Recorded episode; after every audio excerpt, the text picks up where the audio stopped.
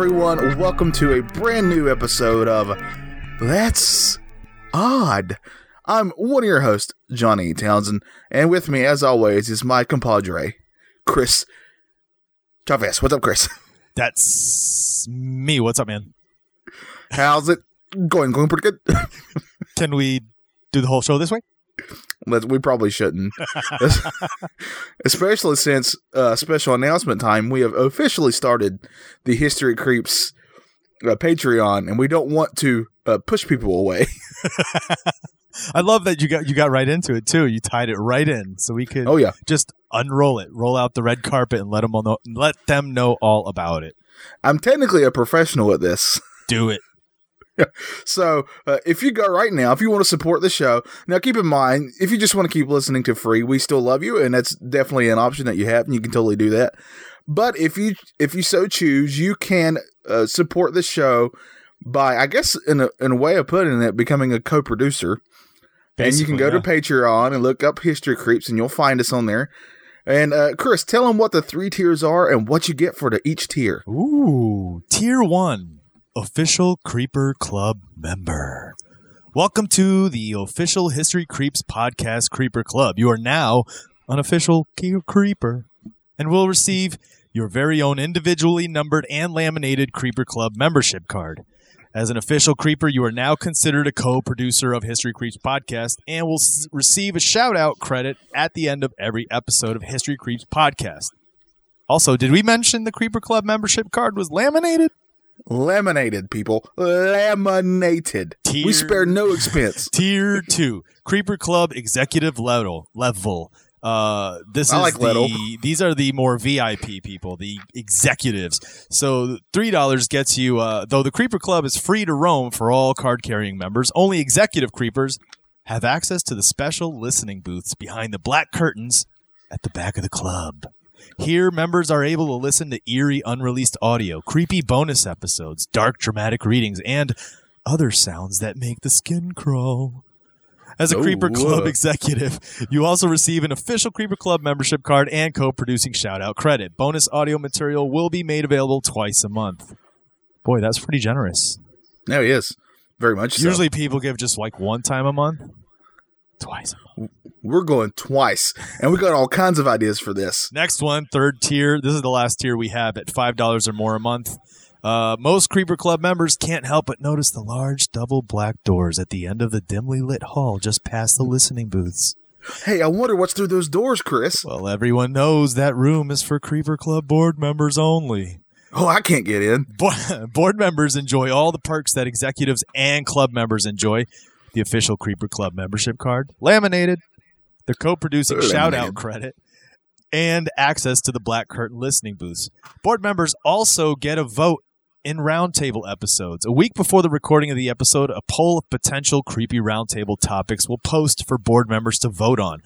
At times, board members will be able to suggest topics for roundtables, and there have been whispers that board members may have a chance to sit in on a roundtable discussion. Discussion. Whisper, whisper, whisper.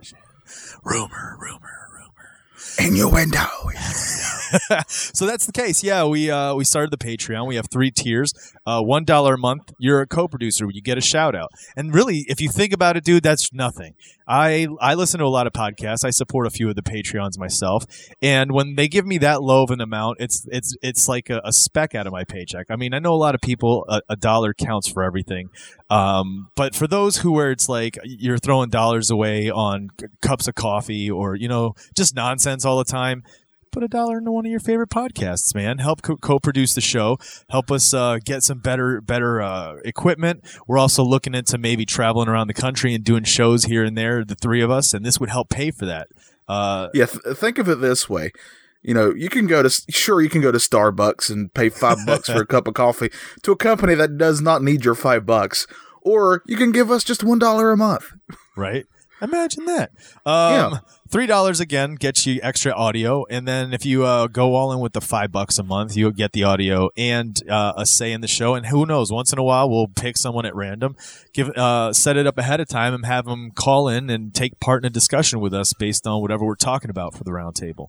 So uh, yeah, if you want to support us, Patreon.com/slash History Creeps, much appreciated. We love you guys. You creepers are some of the best podcast listeners around. I love the interaction we have with you guys. And uh, to tell you the truth, Johnny, I am done selling. I hate it. I don't want to sell it anymore. So I'll probably mention it in the future, but I feel bad just going off this long on a Yeah. show that people are coming into wanting to hear creepy shit and they're listening to us sell. I get it. Yeah, I'm with you on that. It's always weird when you hear a podcast do that every time. Nah. But since I've gotten into doing podcasts, I understand the reasoning. yeah, I, I, get, you. it. Yeah, and this is our first official uh, week. The So announcement. The, yeah. So we promise from now on this will be way more minimal and short. and shorter. That's right. And yeah. And yeah, but that's all for that. And now for now, now for now. that is a great segue. You're welcome. Uh, we're bringing to you on this episode of That's Odd, like we always do, Chris, two separate stories. I don't know yours, and you don't know mine. Uh, that uh, that are not big enough for a full episode of History Creeps per se, but are still strange or odd or weird or what have you. Hmm. Hmm. hmm. And I think this time you get to go first, my good sir. I get to go first. I'm going to take a drink of water because all that selling made me dry mouth. Take a swig. A swig Get all those get all those demons out. high quality H2O. Um, all right. I am going to tell you uh, a little something about the Duke of Montague. John Montague, uh, as a matter of fact. Have you ever heard of the Duke of Montague? That name sounds awfully familiar. I think you might know the name Montague from the Shakespeare play Romeo and Juliet. Yes. Yep. Yes. It just dawned on me. Yep. Montague and the Capulets. Um, That's right. They didn't like each other, from what I understand. No, they were like, uh, what was it? What was the American version here? The the two families that that hated each other. Do you know what I'm talking Oh, about? the, in Kentucky, Yeah, the yeah, Hatfields and McCoys. there yeah. you go. Was that the Yeah. same kind of thing? Did they ever have family members that fell in love and got married? I, I'm not sure. I'm not too. Uh, According to that History Special, History Channel thing that happened, yes. oh, sweet! I'll have to check it out. So I'm assuming that happened. All right, so let me tell you about John Montague, and I'm going to tell you uh, when I get to the point of this, you'll see why. Uh, he's a man after my own heart. Uh, John John Montague was born to Ralph Montague uh, and Ralph's wife uh, Elizabeth. Uh, Ralph was the first Duke of Montague, which makes John the second. What a weird name for a mo- for like a Duke, Ralph, Ralph. Duke Ralph. Do you remember that movie with uh, Ralph, yes, King John Ralph. Uh, John Goodman. Yeah, King Ralph. yeah, yeah. That's my first thought. King, like Duke Ralph. What? A, That was the that was the the, the sequel. yeah, demoted to Duke. Um, so he was born into this, you know, noble family, and uh, later on becomes the Duke, the second Duke of Montague. Uh, a, a few things uh, that were notable in his life on October twenty third, seventeen seventeen. He was admitted uh, a fellow of the Royal College of Physicians. He was made Knight of the Garter in seventeen nineteen, and was made Order of the Bath, a fellow of the Royal Society in seventeen twenty five. He was also made Grand Master of the Premier Grand Lodge of England. Uh, I guess if you're in England or you're, you know, oh, you're you're up on this kind of stuff, that might seem super awesome. But to me, it just sounds like a whole lot to write after your name. You know how like when doctors write MD or write their whatever their credentials are. Can you imagine if you had to write all that stuff at the end when you sign off a, on a document? Like I just wouldn't do it. like John, Duke of Montague, uh, Knight of the Garter, Order of the Bath, Royal Society, Esquire. and Grand Master. like, no thanks. Uh, let's see. In 1722, George I appointed him governor of the islands of St. Lucia and St. Vincent in the West Indies. Um, in 1739, the country's first home for abandoned children, the Foundling uh, Hospital, was created in London.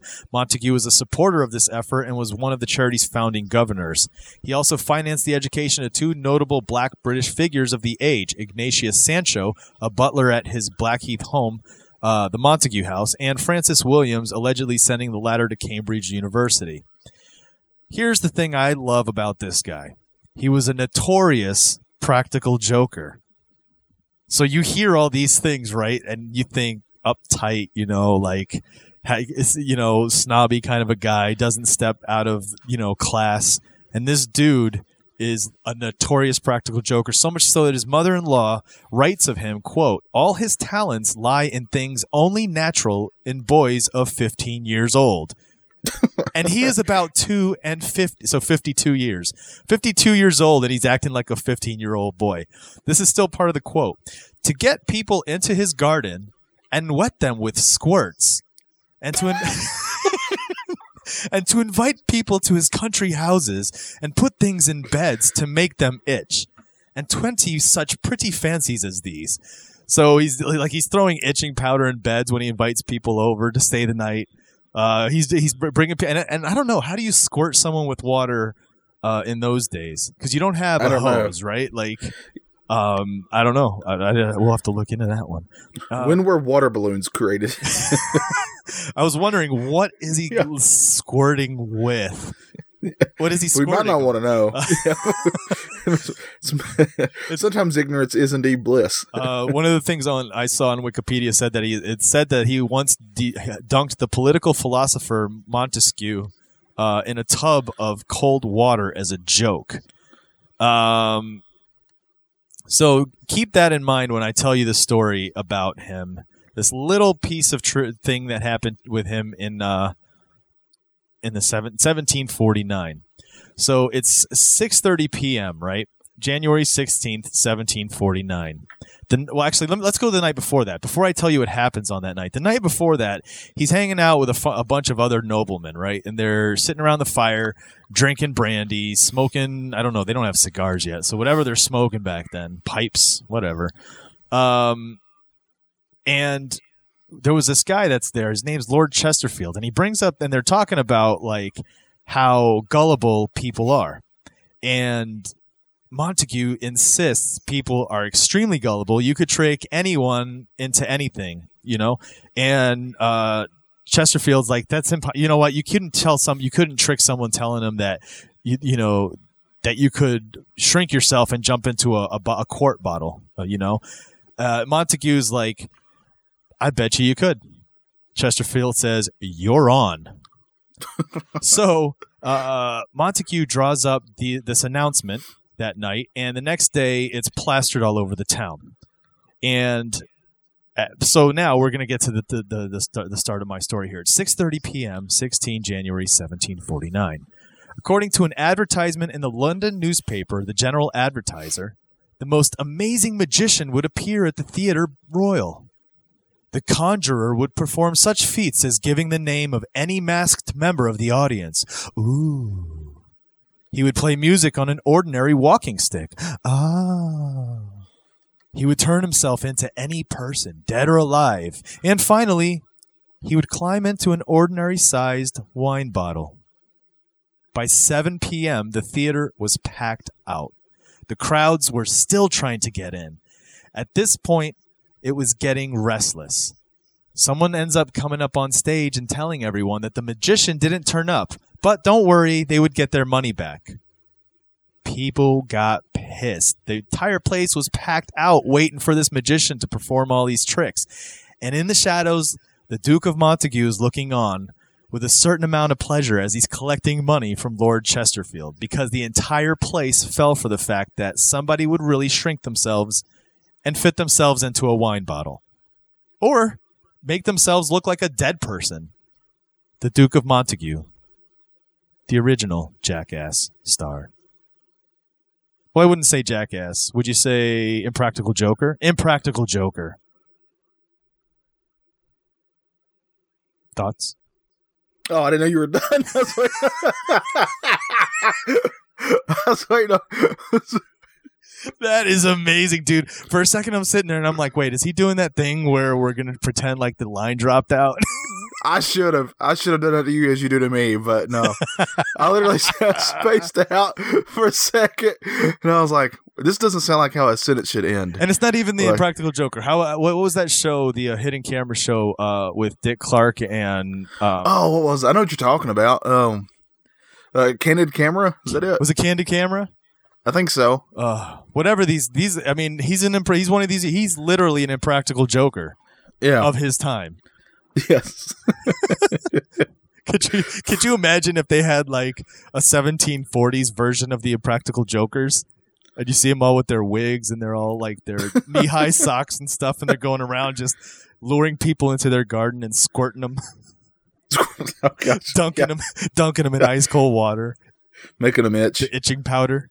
Yeah. Uh, I just thought that was kind of hilarious that that this guy went so far as to take out a, a an ad in the paper, put it out there that this would happen. Okay, so not only did he do that, but he was right. The entire public was just like, "Holy cow! This guy is going to literally shrink himself and put him in a bottle."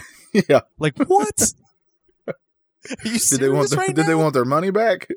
Oh yeah, dude! It was almost a riot. The, uh, there, Yeah. there was people like that were. It, it was said that somebody lit a candle and threw it on the stage to try to burn the place down, and the manager had to come out and say, you know, no, no, no, no, no, we kept everybody's money because w- there was an assumption that the magician wouldn't show, so we made sure that everyone's gonna get their money back. But dude, eh, people were pissed. It was not. it was not good at all. Meanwhile, Montague's off to the side just cackling away, counting his his money.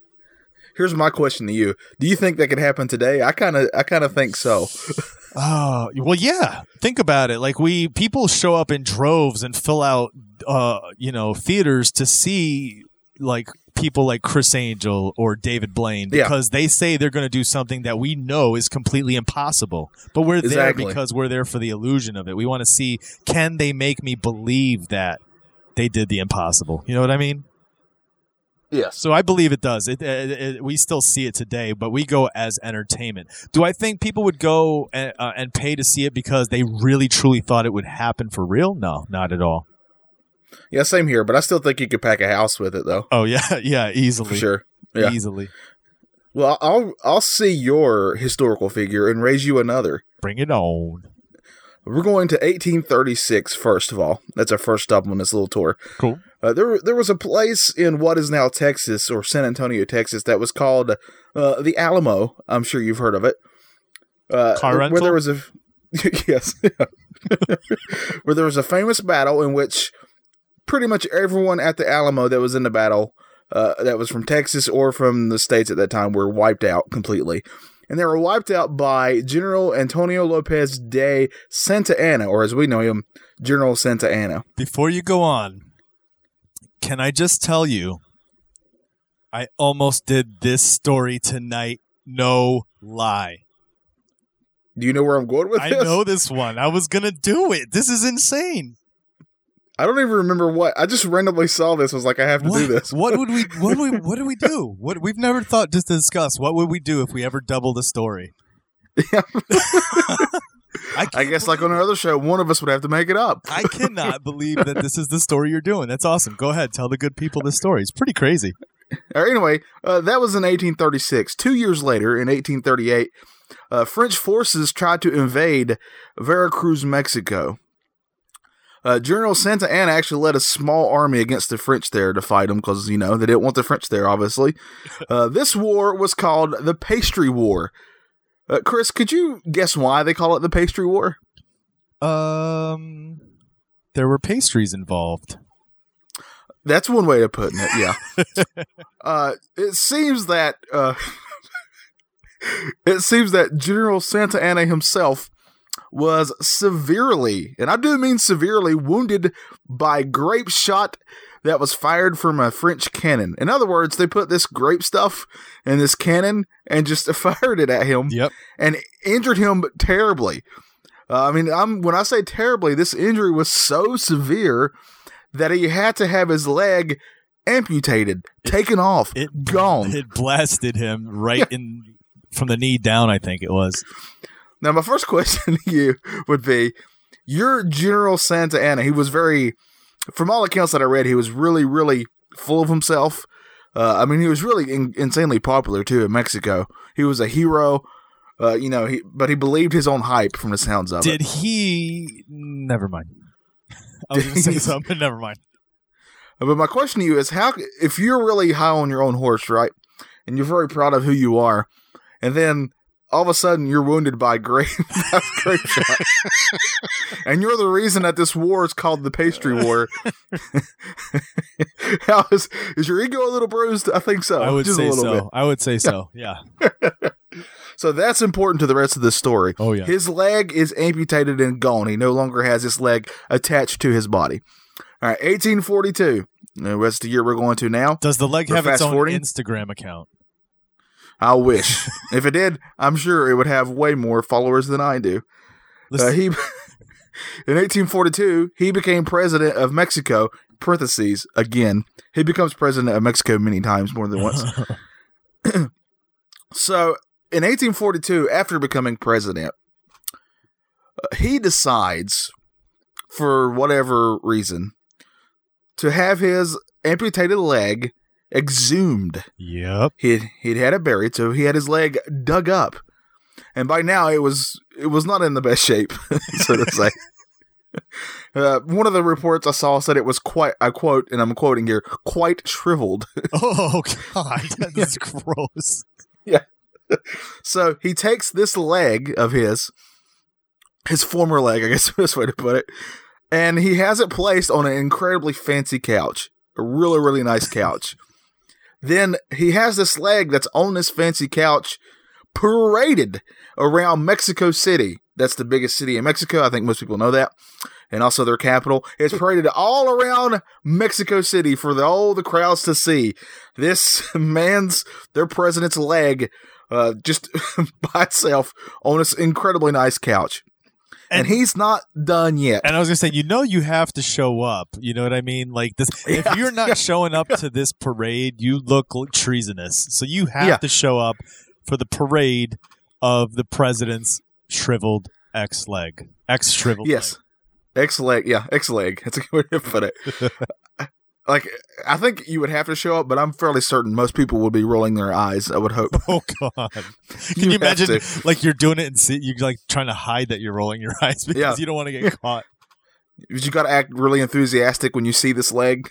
Now, do they cheer or is it a somber moment? Is it one of these things where you pay respect or are you cheering the leg as it goes by? What's your choice? What's your go-to? I'm gonna I'm gonna guess because when I get to this other part, it's what makes me think this that it was this was a celebration almost of this leg. That I would think it, it would be cheers and stuff. would be my guess. Fireworks, the whole Yeah. band, like the, the marching band. Oh, oh yeah. Because then after he has this leg on this really ornate couch paraded around uh, Mexico City, he has a monument built for it, and and has it buried beneath that. And during this burial, he holds an elaborate, and I do mean elaborate, state funeral for this leg. this funeral includes cannons being shot off in celebration or in uh, or whatever, poetry that was read, and my favorite thing that was said, and lofty orations were said. could you could you think could you imagine if you were one of the people who was like um uh, yes, uh, General Santa Anna. He would like. uh, he would. He requests for you to give a lofty uh, speech about his leg, if you wouldn't mind. oh, and you have to do this. He's the president. And you're like, what do I say about this yeah, leg? what I say about this leg? He was a good leg, he held, sturdy, he held- kept me up, kept him upright held the general stayed steady. Yeah. Oh God. until that grape shot. And this, and we're not done about the. I mean, that's crazy enough, right? I mean, just the fact that this man would not only have his leg paraded around the city, the biggest city, but he would also build a monument for it and have a humongous funeral for it. That I'm sure uh, most of the people that were under him wouldn't even ever get to have for themselves or their loved ones. How old But is this he by leg- now? Like, how old is he when he's doing this? I actually don't know, to be honest. Because I'm wondering, I'm wondering if he's like getting to a point where he's so old, like he's got dementia, or maybe he's already got some sort of mental illness kicking in. Because who does that? Who pulls up a and what drove him to do that? I don't know. I don't know. Uh, but we're going to skip ahead a little bit. Just two years later, uh, we're going from 1842 to 1844. Two years after this amazing, uh, I guess amazing uh, funeral for his leg, public opinion against the president had kind of turned. Uh, President Santa Anna was no longer the apple of Mexico's eye. Uh, he had made some decisions, decisions and stuff that not everybody was happy with, and uh, thus led to people beginning to riot in the streets.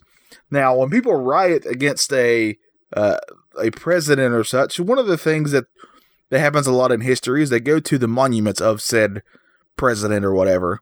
Yep. Uh, these people went to the statue that he had built for his leg and destroyed it pretty much. They ravished the statue. And they weren't done there. they decided they would also dig this leg up. So they took this leg that's now been buried twice, may I add, and unburied it again. They then, they're not done though, because they're really mad at this guy. Uh, they tied this leg to a rope and dragged it around in Mexico City during their own little uh, parade, just dragging this leg, this little shriveled, poor little leg, around the city, chanting. And I'm quoting here. This is not me. This is oh, this is a historical thing. Their chant was "Death to the cripple." I didn't see that. That's amazing. yes. So that is the story of uh, General Santa Anna and his leg. And actually, uh, you can actually find his. I saw this too when I was looking into this. Uh, obviously, when you lose a leg, you get a replacement for it, and that replacement, I think, is in uh, one of the museums in the states for some reason in uh, Chicago. I think. Really? Yeah, so you can go see it there if you really want to. That's... It's not the the the real leg. I couldn't actually find out what happened to this said leg. That was this. His leg's been through a lot. That's amazing, dude. yeah. So was that the story you were going to do? That exactly the story I was going to do. you had a whole lot more info on it than I. Well, I guess I, I, w- I would have done the research and got more on it. But yeah, yeah, I read that and was just like, I saw it in in passing in, in one of my things too, and was like, I got to do this. This sounds great. Yeah, it's that's pretty great. amazing. Nice. You got we got one guy that's going crazy digging up his amputated leg. We got another guy that thinks he's the next impractical Joker. yes. History's if we got those if we got those guys guys together, think of the shenanigans. that would be amazing. I could see Montague digging up a leg for a practical joke. Yeah, you could see him yeah. actually, actually like trying to do a, like he's fitting it onto his knee. You know what I mean? Bending his leg back and then like maybe having it fall off or some nonsense, trying to shock people. Yeah, yeah. And Santa Anna be way too full of himself, so he'd be the straight man. he'd be he would be like the Moe to uh, to the curly of of Montague. Duke Montague. Oh, yeah. that's amazing, dude. That really is two odd fellows in history. That's right. That's right. Kind of so, like two odd fellows in present day. Yeah. Uh, you're talking about me and you, right? I'm assuming. There's a lot of odd fellows out there. yeah, present present company, my friend. Yep. All right, all right, I accept that. I'm cool with it. so that's been this episode of hi- of about said history creeps. Yep. Uh, of uh, that's odd. Uh, for Chris Chavez, I'm Johnny Townsend. Thanks for joining us. Uh, if you really want to find out how to find out uh, more of our stuff, you can see it in the description below. Uh, thanks for joining us. Please, one last time, uh, go check out our Patreon if you so wish. Sorry to keep shelling that. We're going to do much less of the shelling later, I think. I hope. I pray for your sake. Uh, thanks for joining us, and as always, everybody out there, why don't you just uh, go ahead and stay odd?